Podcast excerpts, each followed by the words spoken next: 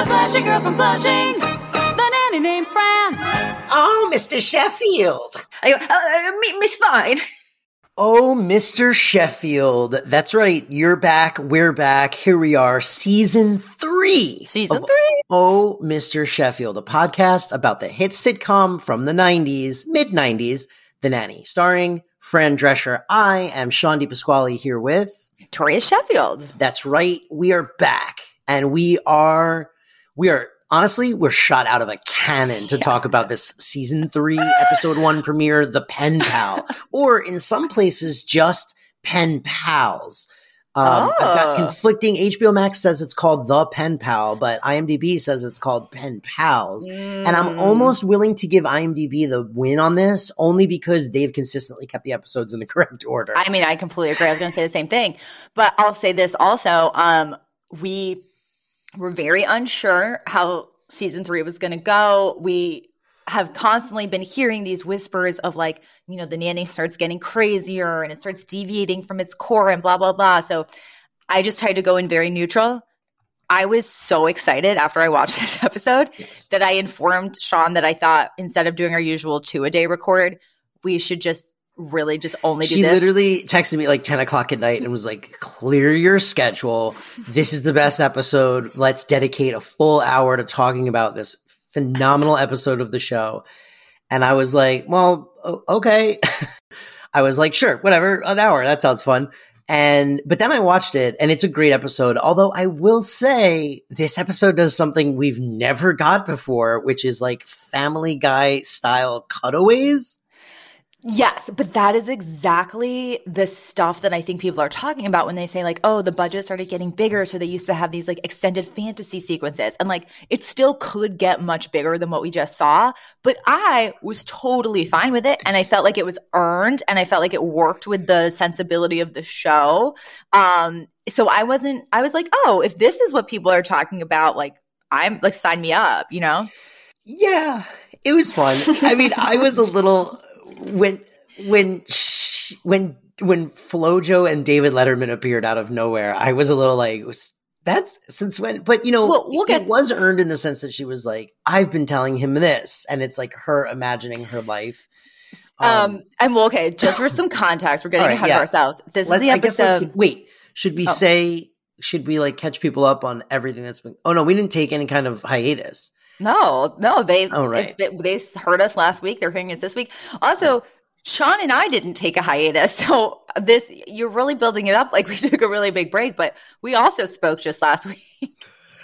so I, I mean, I mean, I, can feel like season career like se- new seasons should always feel like man maybe we made a, maybe we should have done a big break right, well, but we just had the holidays. We just already had a big break. But I will say no, this: but never for the fans we never missed an episode here okay i'll put it to you like this if you're listening to this show and you think that it, between season three and season four we should take like a two week break just to build anticipation needlessly let us know Or if you think we should have between season two and season three, just put down your headphones, come back to this in a couple weeks. We'll still be here.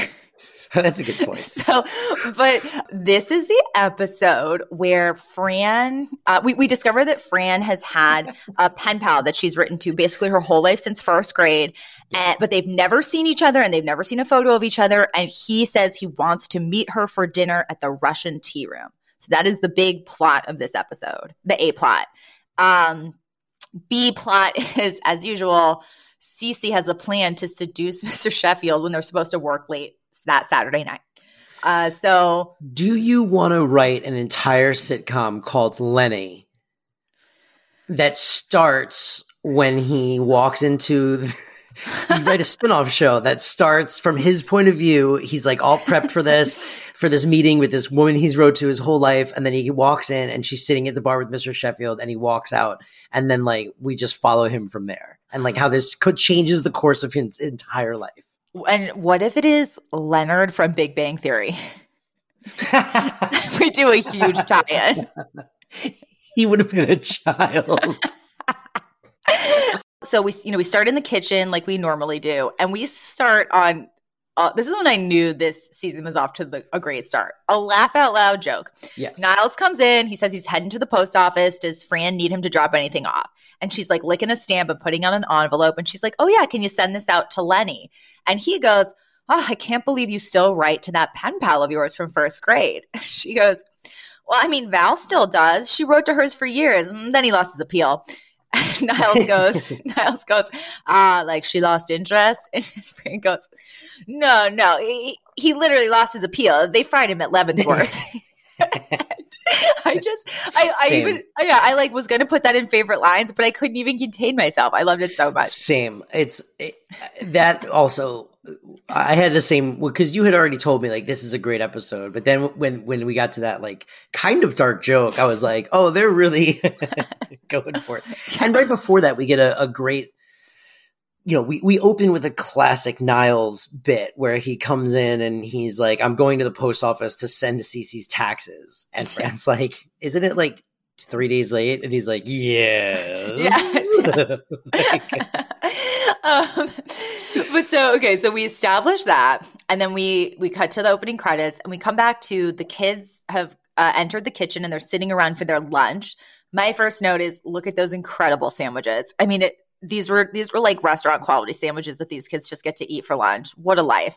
But anyway, they're also all a little older now. I think especially Brighton. Um, you, you know, and they're- Maggie. I mean, and Gracie. Well, yes, they're they're all Gracie's older. big. Yeah, they're yeah. Gracie is no longer a little kid. She's you know, it's they're growing up right before our very eyes. Um, and also I noticed just because we're starting off a new so season. hard Did you notice say goodbye.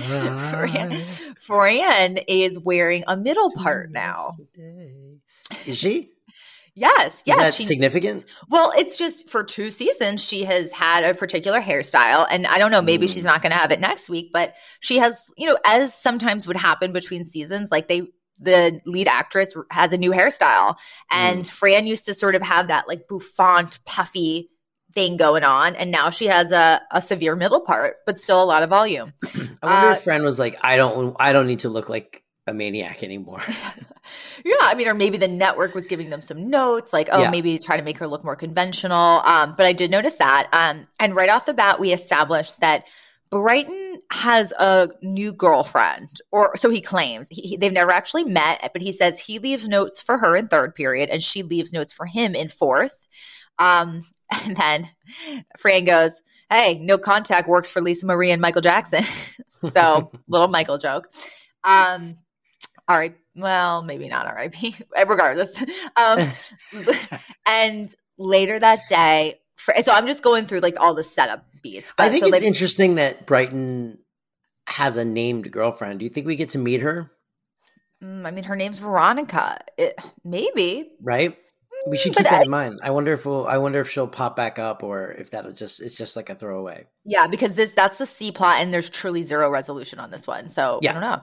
Um, and later that day, Fran is watching a soap opera, and you know, Cece walks in. This is the first uh, time we see Cece in the new season, and at first she's totally dismissive. She's like, "Oh, Nanny, fine. Like this is such rubbish." And then she's like, "Wait, what's like happening?" yeah, and she is, sits down right next to Fran, and Fran explains that the storyline is that there's this woman who's hopelessly in love with her business partner, um, and so she's planning on sed- oh, but the business partner has no idea that she exists. At, this, at the exact same moment, Mr. Sheffield I think she walks. says it's about a loser in love with her boss, and and Cece's like, "Ooh, tell me more." yes, yes, something. Like, no, no, I think actually Cece goes, "What a loser!" Wait, what happens next? like it's just so funny. Um, and then, um, so this clearly implants an idea. And oh, because Fran goes, you know, but they're they're supposed to work late tonight, and she has a big plan to seduce him. Yeah. So that implants the idea in Cece's head that she's going to try to seduce Maxwell the next time they worked together. And um, no sooner does that happen, does Mr. Sheffield say, Cece, what are you doing Saturday night? And she's literally like, oh, my cousin Gigi needs a blood transfusion. Our blood types match. So wait, why?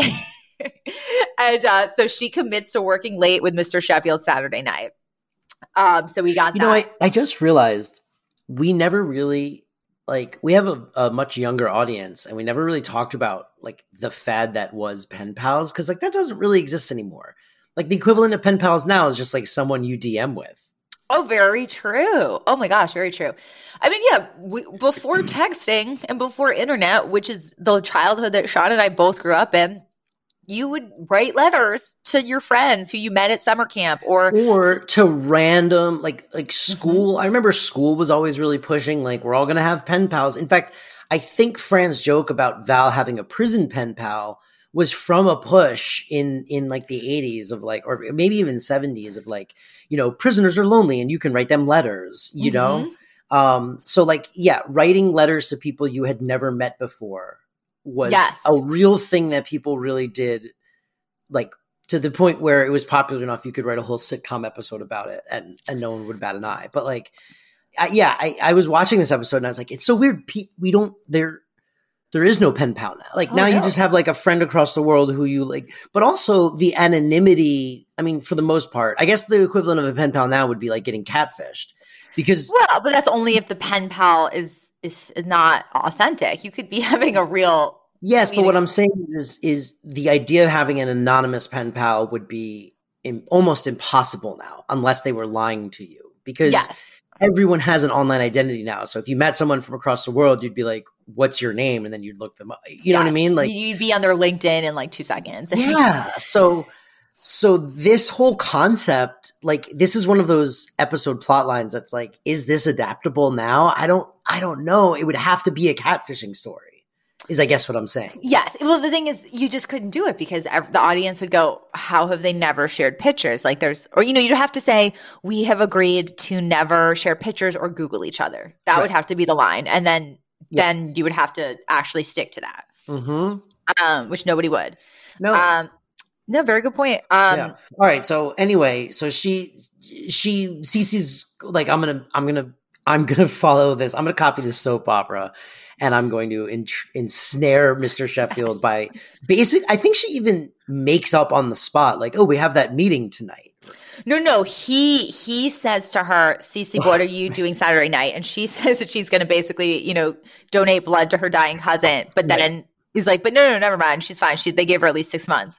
So she she cancels her very important plans to just work with him Saturday night, yeah. which is clearly leading up to a seduction scenario. And then so Cece exits, like you know, stage left or whatever, and um, Mister is stage left our left or their left? Stage left is their left. Oh, so she exits stage right. And Mr. Sheffield uh, comes in with the mail and he hands Fran a letter from Lenny, the pen pal, and he's he's clearly jealous. He's like, he's like, Oh, another letter from Lenny, huh? And then he's like, Ugh, you always get that, you know, ridiculous smile on your face whenever you open letters from him and kind of just tries to taunt her a little. Um, at which point she gasps loudly and she's like, Oh my God, he's coming to New York and he wants to meet me at, for dinner at the Russian tea room. And um, for anyone who just, you know, isn't from New York or hasn't been there, the Russian tea room is like this very very famous new york staple. It's um i think it was opened by the russian ballet in the 20s it's very like it's it's kind of just this experience um in new york. Um it's so funny. I wrote in my notes toria what's the russian uh yeah it's you know it's it's if you google it you'll see like uh it's just this kind of very specific i didn't google it though i made a deal with it that i would never google it or look it up but you but you would ask your friend to go stock it out and mm-hmm. make sure make sure it was hot. Um, That's the plot of the episode.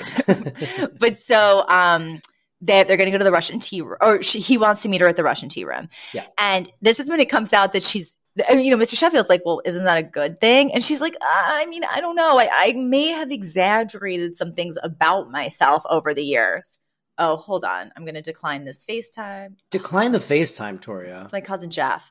Oh, um, man. Jeff, listen, buddy, we have a certain record time here, and you've got to respect that. It's probably his seven year old, though. That's usually what happens. Oh, well, um, seven year old child.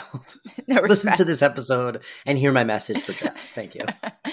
um, but so um she's she admits that she has exaggerated some things about herself over the years and mr sheffield's like well like what this is when we cut to those like family guy like cutaways which it's not fair to say they're family guy like this predates family guy so fair. You know so if anything family guy ripped off the nanny yes yes and you know in the first fantasy sequence um she's literally has just won a gold medal at the olympics yes. and flojo who again, a lot of our audience might not know, Flojo is a very, very famous Olympic track star. She died tragically pretty young of natural causes. Florence Joyner. Yes, she she was so famous um, in the Yeah. 90s. And she is standing next to Fran looking stony faced. And Fran goes, Oh, like, don't be upset. Silver goes with everything, which was a funny line to me. And then it cuts to her sitting down next to David Letterman and like chatting him up in a gorgeous dress. And I also wrote, though, I was like, aren't all these easy to fact check even before the internet? like if she had been on David Letterman, if No, she had wanted to because- go. No, because look, where would you get that information?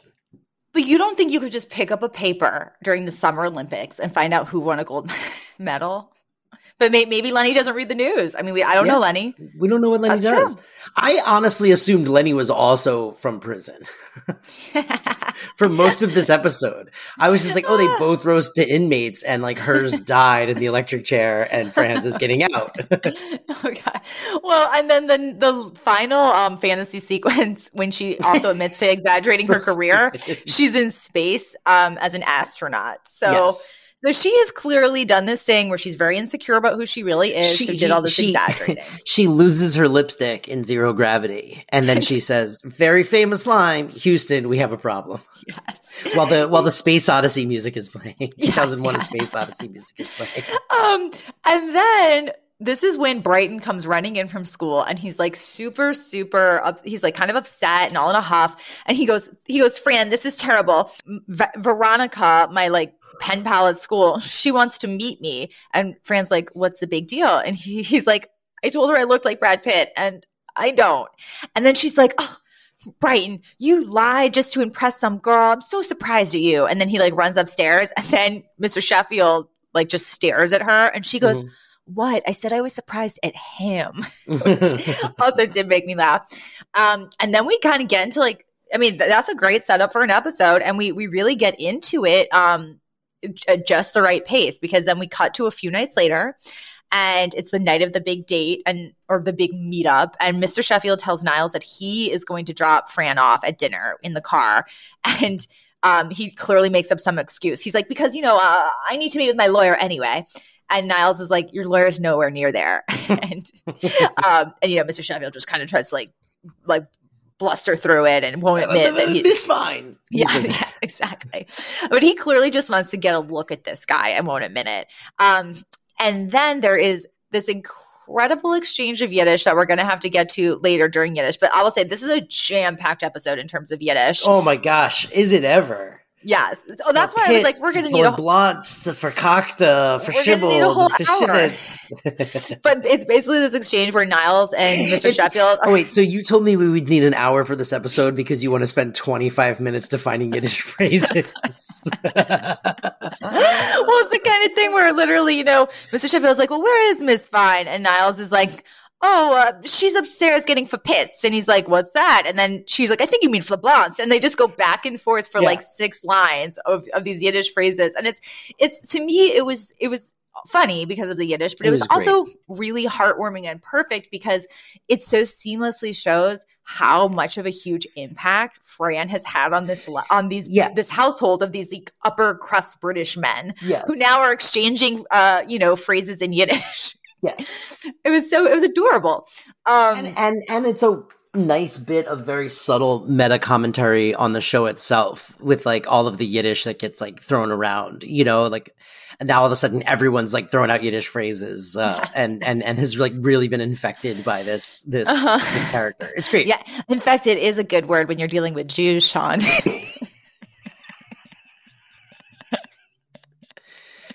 Man.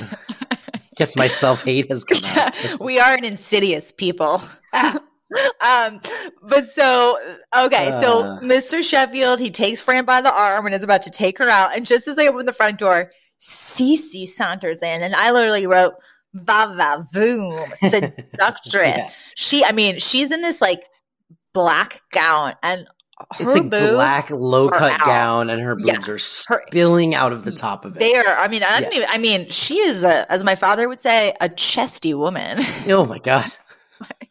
Who would your father say that to? Well, you know, we'd be like watching. Uh, no, no, no. We'd be watching like um the nanny, and he would just go, "Hmm, a chesty." um, but so that was definitely Also, his. I continue to insist that Maggie looks more and more like this. it is uncanny how much uh, uh, Laura, Lauren Lane and, and, and Nicole Tom look I alike. know. I It's know. crazy. And it's like, you know, even if Mag- uh, Maggie had long hair, I think I would think of it less, but they have the same haircut. They have the same haircut. And they're 20 years look- apart and they have the same they haircut. look alike. If I was going to do a reboot of this show now, I might cast Nicole Tom as Cece, that would be fantastic. right? Wow.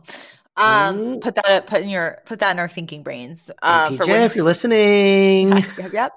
Um, so the so so she comes in and she's like, Maxwell, I'm ready to work. And then Mr. Sheffield clearly is forgotten, and he's he like, doesn't "Oh." even really. He doesn't look at. He he goes like, "Oh, right. Well, sorry." Like he doesn't even consider what she looks like. It's He, great. lit- he, he literally like just kind of like vaguely turns around and goes, "Oh, uh, can you start without me? I'll be back in a while," and walks out hand in hand with Fran. um, and we uh, uh, so they leave, and then we get to the Russian tea room. Uh, and they use the real exterior. Uh, uh, and then I actually they obviously didn't shoot in the real Russian tea room, but I did Google what the inside looked like, and they did a pretty good recreation of it as well. Hmm. And the the actual waiters are dressed like Cossacks, like they're in like Right. very traditional, like Russian, like what you would have worn in 1920 if you worked at the Russian ballet. Yeah. Um. So she she and Sh- Mr. Sheffield show up at the Russian tea room, and they're sitting at the bar, and there's this sleazy open shirt guy next to them. Oh, Which did you recognize him immediately? yes, it was. I wrote. I wrote PMJ. Yep. Peter Yep. Mark Jacobson. Yep. Because basically what happens is Mr. Sheffield, oh, Fran, they sit at the bar and Fran's like, oh, Mr. Sheffield, like you can, you can go home now. And he's like, oh, I don't know if I want to just, you know, leave you here on your own, which is very condescending, by the way. But anyway, Yes. she, she's like, oh, I can handle myself. And then the man next to her, played by Peter Marc Jacobson, he's literally, he says something like, hello, like pretty lady. Like, Yeah, can I he's, doing a Russian accent. very Russian. Yeah. And he's like, can I, something like, can I butter your buns? Or I don't know. It was Yeah. something like Very, very gross. over the top, very funny. And she has laugh out loud line where she goes, she looks at him and then she turns back to Mr. Sheffield, lowers her voice a few octaves and goes, yeah, I mean, my wife was pissed, but I finally feel comfortable in my own body. Yeah, she goes, I felt trapped in my old body. And he yeah. goes, ugh. And then he runs Yeah, away. so she's insinuating she uh, was formerly a man. Yeah. Who was transitioned.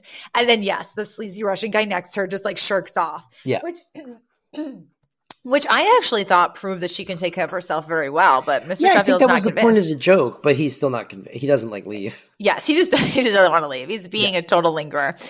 But so, you know, they just end end up hanging out waiting for Lenny. And actually he's like, Would you care for an aperitif? And she's like, No, but I'll do a little before dinner drink. um, and so Okay, I have a crazy theory. okay. What if Mr. Sheffield subconsciously wants Niles and Cece to hook up? Oh, I thought you were going to have a, a much crazier theory, which made less sense. That he is Lenny and that he has orchestrated this. His entire life, he's been writing to Fran. well, then I was like, well, I mean, I guess he could like have started taking the letters if- before they get to her and then What if Mr. Sheffield found out that she got fired from her job and then murdered his wife? Oh, no, but seriously, what if subconsciously he just wants to stay out of the house and give Niles and Cece time alone? Mm-mm. Is that a possibility? I don't No, think so. right? I think he's far too self-involved to True. even care what Niles and Cece are up to. He is just being jealous. That's what I think. I think that's fair. I think He's tr- jealousy probably makes more sense. Yeah. I mean, at least, you know, maybe a little more sense than our serial killer uh, backstory, but just a hair. Um, speaking of which, we cut back to the mansion here, hmm and we get Cece is, you know, like she's in Mr. Sheffield's office, which uh, you know, I mean, I, I guess it was a business meeting, but it's so weird. She's in the office. She's like got candles. She's got like wine and like I think food on the table on like the Yes, yes. desk. She turns Oh, and again, Yule log on the TV and warms her hands by it, which was Uh, such my an note is- moment. it's CC. I wrote CC is going into seduction prep mode hard, and then I wrote all the stuff you did about the candles, and then I wrote again boobs out. And then the door opens, but we like don't see who it is, and she goes, "Maxwell, darling, is that you?" When you need mealtime inspiration, it's worth shopping Kroger, where you'll find over 30,000 mouthwatering choices that excite your inner foodie. And no matter what tasty choice you make, you'll enjoy our everyday low prices, plus extra ways to save, like digital coupons worth over $600 each week. You can also save up to $1 off per gallon at the pump with fuel points. More savings and more inspiring flavors make shopping Kroger worth it every time. Kroger, fresh for everyone. Fuel restrictions apply. This episode is brought to you by Snapple. Welcome to the Snapple mm, Market Auditory Experience. Close your eyes. Imagine you're walking into your neighborhood store. You make your way to the back and reach for your favorite Snapple flavor. You can't wait. You take a sip. Whoa, that's a lot of flavor. Hmm. What flavor are you holding? Now open your eyes and check out Snapple.com to find ridiculously flavorful Snapple near you. It's Niles, big reveal, and he literally he he t- like takes a beat to Turns the lights down. oh yeah, he lo- well, he assesses what's happening. He lowers the lights, and then like in a very hushed tone, so you can't quite make out it's him. He's like, "Don't turn around," and I just go, "This is so cruel. Yeah, this is so the mean. meanest. It's the meanest thing he's ever done. It's the biggest thing he's ever done. Um, and he literally comes up behind her and like blows on her neck, and she's like, she's like, "I'm yours. Tell me what you want me to do." And he literally, it's it's such a funny beat though. He po- actually ponders, like he Mhm. takes a moment to look up with this like devious smile on his face, where he's sort of genuinely considering like, what is the worst thing I can do Yeah. to her? And then he's like, cluck like a chicken. and she's like, what? And he's like, it turns me on. Which, I mean, just give this woman an Emmy already. Like she's she starts going like like subtly and then more ferocious. She's well, it's interesting because she's really playing it like she takes this request seriously and then she's trying to figure out how can I do this sexily and also give him what he wants. So you can see the character like working out in her mind like how do I make this both sexy and not too silly but still be a chicken. And and it's pretty amazing. It- It it it, basically it, it translates to her slowly making like bok bok like she's like bok bok bok bok. Um and and he's behind her uh i think both playing like niles is trying not to laugh and also trying really hard not to laugh Yes, yes, I agree. I think the actor thought it was genuinely very funny. Yeah. Um, I thought that same thing. And then she like kind of starts to turn around and then she realizes it's Niles and she screams in horror, like absolutely screams. And he's just like, Mr. Sheffield has been delayed. Oh, did you think I was him? like super innocently. Um, just so it was so mean. great. Um, Yeah.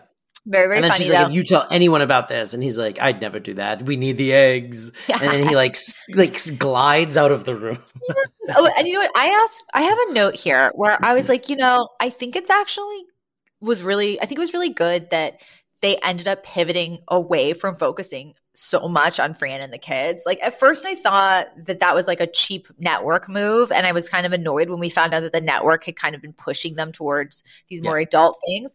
But then I was like, you know, it would be very hard to do that consistently without it feeling like Full House or like having to do like special episodes. And I was like, it makes sense. Like we get to do stuff like this or see stuff like this because we're not constantly focused on like a 11 year old's plot line, you know? right Um, right so- well, well, right because the alternative is fran always is just solving kids problems with like for them Yes. Yeah. So I was like, you know, so far at least I, I've been sold by that note. I think I think it Mhm. was actually probably a in the long run a better a better path. Um a way to keep the show more uh, it, uh, its own thing more original yeah, Um, And so then we go back to the Russian tea room. Lenny is late, and Fran and Mr. Sheffield, they've like ordered snacks, they're chit chatting, they're laughing. Like, for all practical purposes, this is a date, even though it's not a date because she's supposed to be waiting for this other guy. And um, it's actually at one point, um, he says something to her, and she's like, Oh, sorry, I was just thinking about how nice it is to get out of the house without the kids. Maybe we should think about hiring someone. she goes, Oh. um, and, and it's just you know their chemistry is great. These these actors have great chemistry even when they're just chatting about yeah. nothing. Um, and then um, at first she says something where she's like, you know what, Mr. Sheffield, I don't even care if Lenny shows up. I'm having such a great time with you. But then this extremely good looking man walks in and he has a little red rose on his lapel. Yeah. And she goes, Oh my God, it's him. Get out, leave. which which I also thought was perfect because we we get the perfect amount of push and pull between Mr. Sheffield and Freya. Like whenever it seems like they're gaining traction, something will burst the bubble. So that was like the perfect thing to happen, I think. Yeah, um, the writers do a an excellent excellent job at juggling the the the will they won't they of it all. Um and they mm-hmm. always and and never without good, you know, good character motivation for the switch. Like they're they're enjoying themselves, it's a slow build, but like ultimately she's here to like meet a dude and hook up and have some fun. And so like when that opportunity is presenting himself, she's like, "Yeah, yeah, yeah, get away, get out here." You know, and um, and she recognizes him because they had both agreed to wear these little roses on their lapels. So she goes over to him and she's like, Lenny, like, I can't believe it's you. Like, kiss me. And he's like, okay. And they have this very passionate kiss. And then Mr. Sheffield walks over and he's like, um, hi, I am Maxwell Sheffield. And then the guy like stands up straight and he's like, like, hi, I- am David, you know, Starveros. Uh, David, oh, Starveros. Goes, David Starveros. Which, David Star- such a weirdly Greek last name. Yeah. Oh yeah, it was a very Greek last name. So and specific. Then, David then, Starveros. I'm with the band. yeah, well, because Fran was like, oh, "You're not Lenny," and he's like, "No, no, I'm with the band." And then she's like, "Oh, you give me one more kiss and you get out of here." Yeah. um. So then, you know, that guy walks off, and Mr. Sheffield's like, "Well, like, do you want to wait for Lenny a little longer?" And she's like, "No, like, you know, the guy stood me up. Let's get out of here." Um, and she actually says you'd think he'd want to meet the first millionaire female astronaut who opened for yeah. Streisand. um, but so then as they're walking out, the maitre d hands her a note and it's like, "Oh, madam, there's somebody left you left you this note." And she opens it and she's like, "Oh my gosh, it's from Lenny." And the note basically is like, "Fran, like this is my last letter." When I came in and saw you with that great looking guy, I knew I could never compete with him. And it's like this kind of bummer, sad moment. Like I actually felt bad for Lenny, even yeah. though we've never even met him. And Mr. Sheffield's like, "Oh, Miss Fine, I feel terrible." And then she has this fantastic line that I actually was not, I did not see this coming. Same. She goes, you, how do you think I feel? What were the odds of Lenny walking in right when I was in the arms of David? and then she walks out. so in her mind, it didn't even occur to her that it was Mr. Sheffield who which, Lenny saw. Which again is I think just a, it's a great example of of how strong they are at at keeping this thing always teeter tottering. You know, mm-hmm. like I, like even that line where she's completely oblivious to the. She, it, it, almost implies that she's oblivious to the chemistry that they just shared, because mm-hmm. um, all she's thinking about is is the kiss. It's great. It's really great. And it also, sh- you know, if Mr. Sheffield was getting any ideas in his head, he's instantly going to get that, like, you know, Ooh, cold water. Off. Yeah. yeah. Mm-hmm. Um, yep. And then, well, that doesn't work out. But then I was not expecting this either this early in the season. this is just like an episode of, there's so much here. So we go back to the mansion. Cece and Niles are sitting on the couch in the living room. They're drinking. Cece's like totally deflated. Yeah. Um, and she even says something like, she's like, oh, I, I, don't make a habit of drinking with the help. And he's like, I've never helped you. And she's like, exactly. And then she's like, she's she says something where she's like you know like what did you even do to to fill she, your days before i came around? She says admit it your life was a little empty. Oh no. Oh, she oh, no. said she yeah. says what did you, you do before do before i was here? And he's like well my life was a little empty before you came around which is an interesting admission. Well but he says he says it and he goes but now i have a hobby. Yeah. so insinuating that his days are better and fuller because he torments her. Yes not so it's not really like a, a moment of emotional reveal or anything like that. But there is something there where There's it's like, oh, there. she does add something that yeah. And then they start insulting each other and they both stand up. And it's one of those, it's just one of those very sitcom things where she's like, you know, pig. And he's like, you know, like, t- what She say? goes, Trollop. she goes servant. He goes trollop. She goes bellboy. He goes brunette, and then they Yeah. make out. yeah, they just go like, they smush their bodies together and it is Yeah. a big, long, passionate kiss. yeah. And I was like, I think it works. Like, I was trying to figure out, like, does it work? Does it not work? How do I feel about this? I think it worked in the in the confines of this episode. Yeah, I don't know if I'll love it, you know, when we see how it progresses, or if I'll feel like it's earned. But I don't know. It was working for me. It worked. Listen, they were both drunk, and like she looks great, and he does put a lot of effort into. I mean, I think the writers really approached it like when you pull someone's pigtails when you're a little kid, you know, and you Mhm. like them. And I think that that's what they're trying to sell here is the idea that they poke and poke and poke at each other, but you know, they're also both very lonely people with like kind of empty lives. And there's like, you know, a, a proximity thing happening where it's like they know each other really well. They spend every single day together. And yeah, I mean, I bought it here. I'm with you. I bought it here. I don't know how I'll feel as it progresses. And like, I think they eventually like end up a full on couple, Oh yeah, but I Mhm. bought it here. Me too. I did too. And so they're like mid lip lock when Fran and Mr. Sheffield come in. I'm literally like Fran's jaw is like on the floor. Like they cannot believe what they're seeing. And you know, Cece and Niles, they literally like jump apart. He goes, Um, and Miss Fine, how much do you think I, I have to drink this evening? And she goes, Not as much as them. yes, yes, but uh, Cece and Niles, they literally like refuse to acknowledge what just happened. They just literally like jump apart. She like kind of like wipes, they wipe their mouths, and she just goes, "Good night, Maxwell," and she goes, "Franny nine." she walks out because she's so Franny flustered. nine. And then uh, you know, Niles close oh, and then Niles walks her to the door, and then she turn they turn around and she goes, swine, and he goes, chicken. and then you actually see her have this little like, whoo, like Yeah. you can see it like turned her on. Yep. And then he closes the door, he turns around, he looks at both of them. There's like lipstick smeared across his lips, and he just goes, Good night, people. and walks away. And that, yeah, that's when Mrs. Sheffield's like, How much do you think they had to drink? Yeah. And she's like, Not as much as them.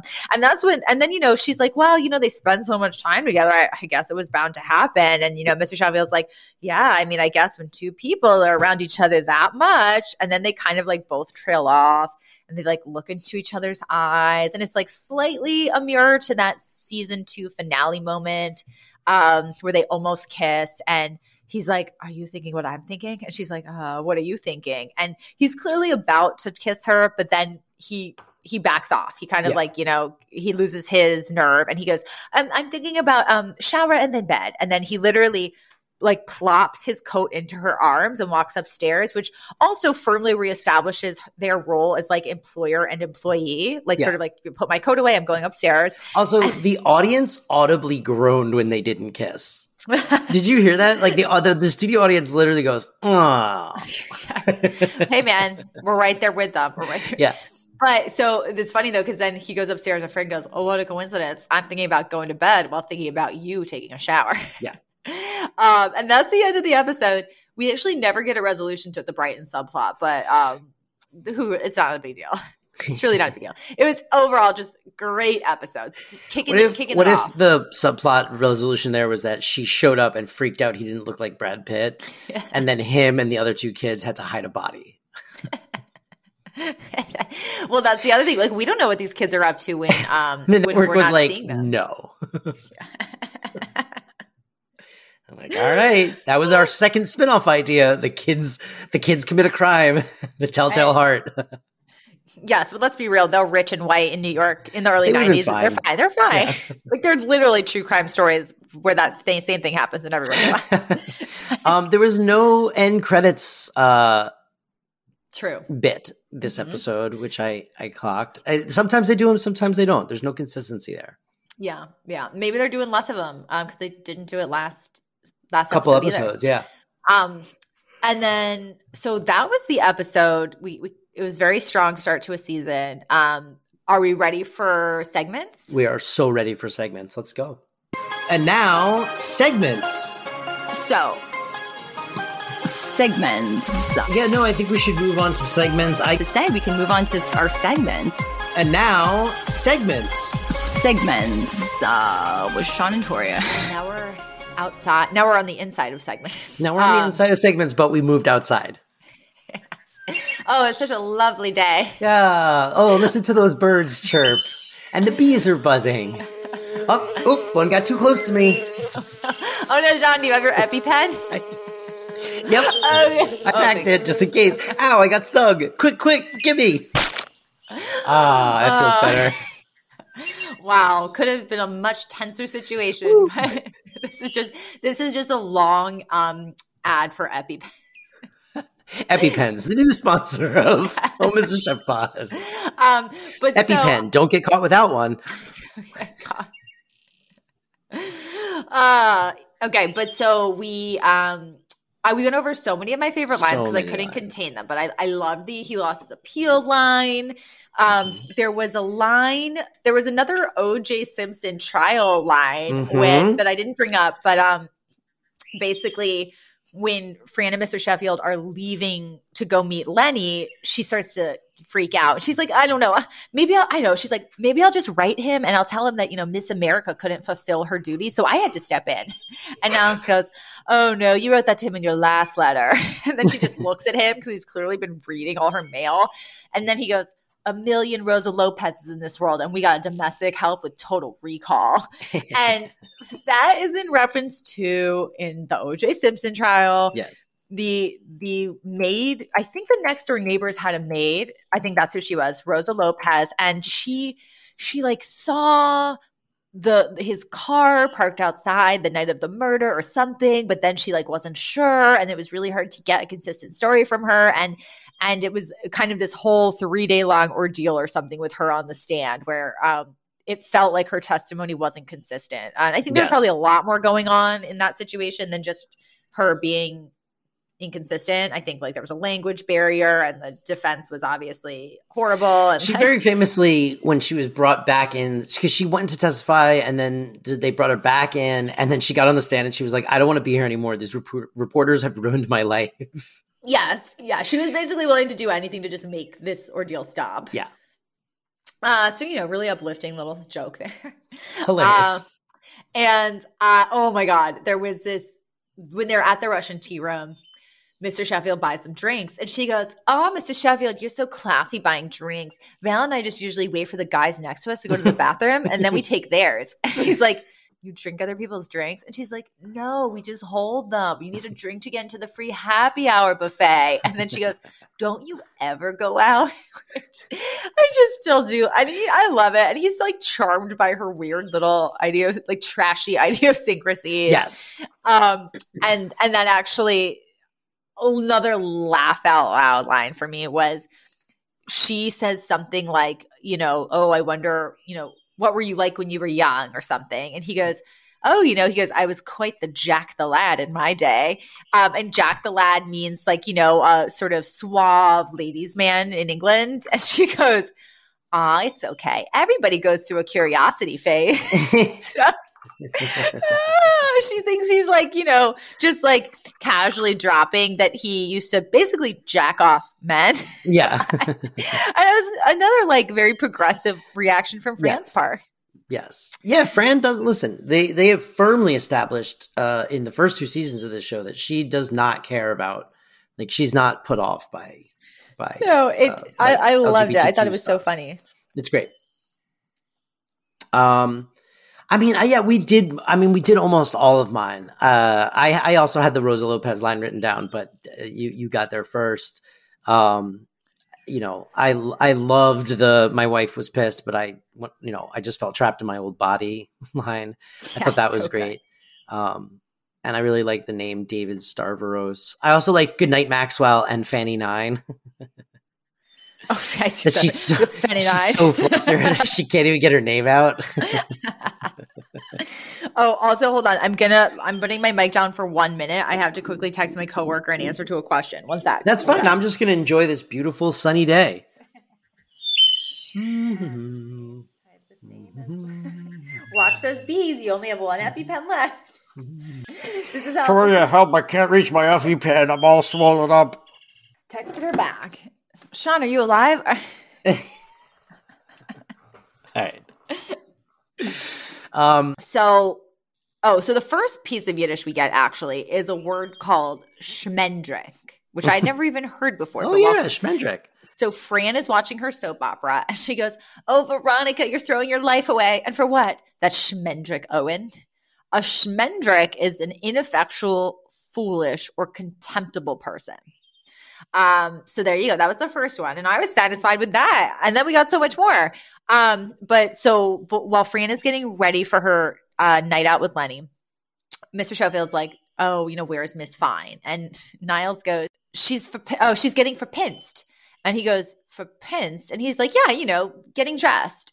And Mr. Sheffield goes, I thought that was for blonde. And then he, and then Niles like, no, that means, you know, lost or confused. And then Mr. Sheffield goes, I thought that was for. And he goes, no, no, no. If that, and for actually means like lousy or uh, basically full of shit. Like, you know, that for you know, story you told. And then Niles goes, I thought, I thought that was for. And Mr. Sheffield like thinks and he goes, I think that's her uncle. so that's not even a Yiddish word. It's just the name of a person. And then after all that, Fran comes down the stairs and Mr. Sheffield's like, You look beautiful, Miss Fine. She goes, Ah, oh, thank you. But I'm all verschwitzt. and Niles and Mr. Sheffield just like look at each other and shrug because they don't even know what that means. And that means to be stressed or worked up. Uh, so for nanny trivia, uh, you know, we've we've talked a lot about how how um, you know dubious IMDb trivia can be sometimes, but but this one points out a quote from uh, from Daniel Davis, uh, basically, you know, when asked about the Niles CC pairing, he basically was like, I didn't really like it and didn't really like buy it. Yeah, I mean, I get it. I don't think these two should get married. I'll say that. Like, Yeah. I, I like this. Like, you know, I, I like this episode where they end up kissing, but like to me, that literally could have been a one-off thing, and it would have been fine for me. Yeah, I mean, we'll see how it all plays out. Although I, I, you know, I suspect if the actor wasn't committed to it and buying it, that will probably translate into chemistry and performance. I mean, I've seen actors do this of like not agree with what a writer has written for their character and like their performance downgrades. Yeah, You that makes sense. Um, That makes sense. Um, only because I've seen actors on set and I've seen them ask questions like that and si- sort of rolled my eyes to be like, okay, just, just act. Just just pretend. just, Just pretend. Just it's all to pretend, pretend. you know. But then they throw out the line of like, you know, for me, this character has to be real for me to really do it. And Oh like, my God. it?" I wonder what Cece thought of it. Maybe we can find some quotes about Lauren Lane. Ooh, Uh, let's let's do a little digging for that. See if we can. Uh, in the meantime, I hope that people enjoyed this uh, We- kind we- of overstuffed episode. We still have to do the Fran or the Cece. Oh my goodness! Oh yeah, this is a good one to do it for too.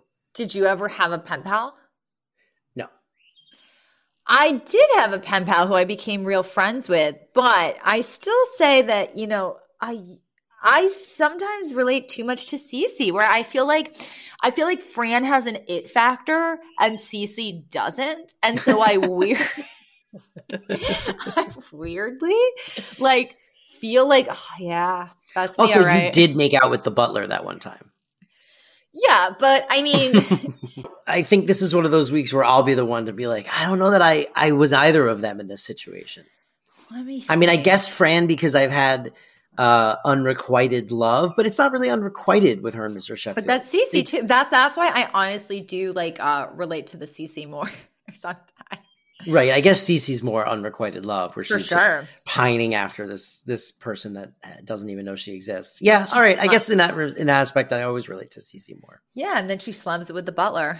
Yeah, Sounds about right for me. me too. That's not well, that's not true. But I will say this though. No, no, no. Sean has um I always say you you what is it when you fall backwards into something amazing? Yeah, yeah. I because stumbled. you say that, but then he has he he. You're actually the Fran. You got him, Mr. Sheffield. I did. Don't Mr. stop Sheffield now. you know I, what? mean, I'm I ended up with it. Well, I mean, I ended up with the Mr. Sheffield, but you know, there were many, many Nileses before that. That's Ah, well. oh boy. these conversations they just get so um confusing because it makes no. Can you imagine listening to this if you had never watched this show? If you had zero context, no, I can't imagine to listening to this if you never watched the show. Uh, but that's of any episode of this show. Why would you ever do that? I don't. I mean, look, maybe there's a listener out there who just likes hearing us. But and if that's true, please let us know because I want to know what this show is like to listen to. I mean, actually, that's not true. Elizabeth, I don't think has ever watched an episode of The Nanny, and she's listened to every episode of this podcast. So That's because she's a very supportive partner. it is. It is. Ah, Yeah, but- if you've never personally met either one of us and never seen The Nanny and you're listening to every episode of this show, please write in and let us know about that. yeah, what it's like. fascinated. Fascinated. Um, we might have you on as a guest. Oh my god, yeah. But so this was the season three opener. It just had so much happening. It was so sharp. Very excited to keep going with this season. If it's anything like this one episode we saw. But I don't know that they're all going to be bonus sized. This was like a we did a bonus sized episode for this for our Stop season saying, premiere. stop saying boner sized. I didn't. I don't know. Listen back. Listen back. I think you might Nope. roll the tape. All right. Do check us out on Spotify or Apple Podcasts and leave a little comment, rate and review the whole bit because it helps us and it helps other people find the show and it makes us feel good about ourselves and we truly appreciate it. And if you want to find us on social media, where are we at, Toria? We are at Oh Mr. Sheff Pod. That's with two F's. Oh Mr. Sheff Pod. We're on Instagram. We're on Twitter. Uh, but mostly we hang out on Instagram for the show. I, I operate the Twitter and I'm bad at it, but Toria's really good at the Instagram. There's always fun stuff going on up there. The problem is, is like with Twitter, you have to have something to say, and we're just recapping nanny episodes. True. Yeah. it's less evergreen. And Yeah. Instagram's more evergreen. Yeah, it's just pretty pictures of the nanny and clips of the show, Mhm, uh, and we can talk back and forth with you guys in the comments, which is always super fun. I love love reading the comments and the and the little messages we get, the DMs we get from people. People are always sliding into our DMs. Yeah. I mean, that Not makes, it brag. sound, that makes it sound kind of gross, but people are sending like really nice. Not to brag, but there's a lot of DM sliding going around. Uh, wait a second. Actually, wait, to your DMs? No, Like to your- our, to the Oh Mr. Sheff Pod DM. Oh, oh, I thought you were saying like to your personal, like they're like trying to get in touch with you. Oh God, no, no! Don't don't DM me. I don't check my Instagram. I, I don't. I was shocked because I was like, I was like, why? this is so revealing. This is why I am a CC. My first thought wasn't, oh wait, are people trying to befriend you, Sean? It was, why aren't people trying to befriend me? what? What? no, no one, no one is trying to befriend me, and and no one should try. Um, uh, uh, uh, not fun. It's not fun to know me. This is the this is the most fun version of me. I'm into that. I'm into that. Someone who knows Sean outside this podcast. This is the best we're gonna get of him. Uh, it's because I'm exhausted after we do this, and then I just sleep the rest of the day. Oh, and on that note, we that note- love you guys. We're so excited for you to continue this journey with us, and we will we will see you next week. Next week, thank you. Bye. Bye. The Flashing Girl from Flushing. The nanny named Fran. Oh, Mr. Sheffield. I, uh, uh, Miss Fine.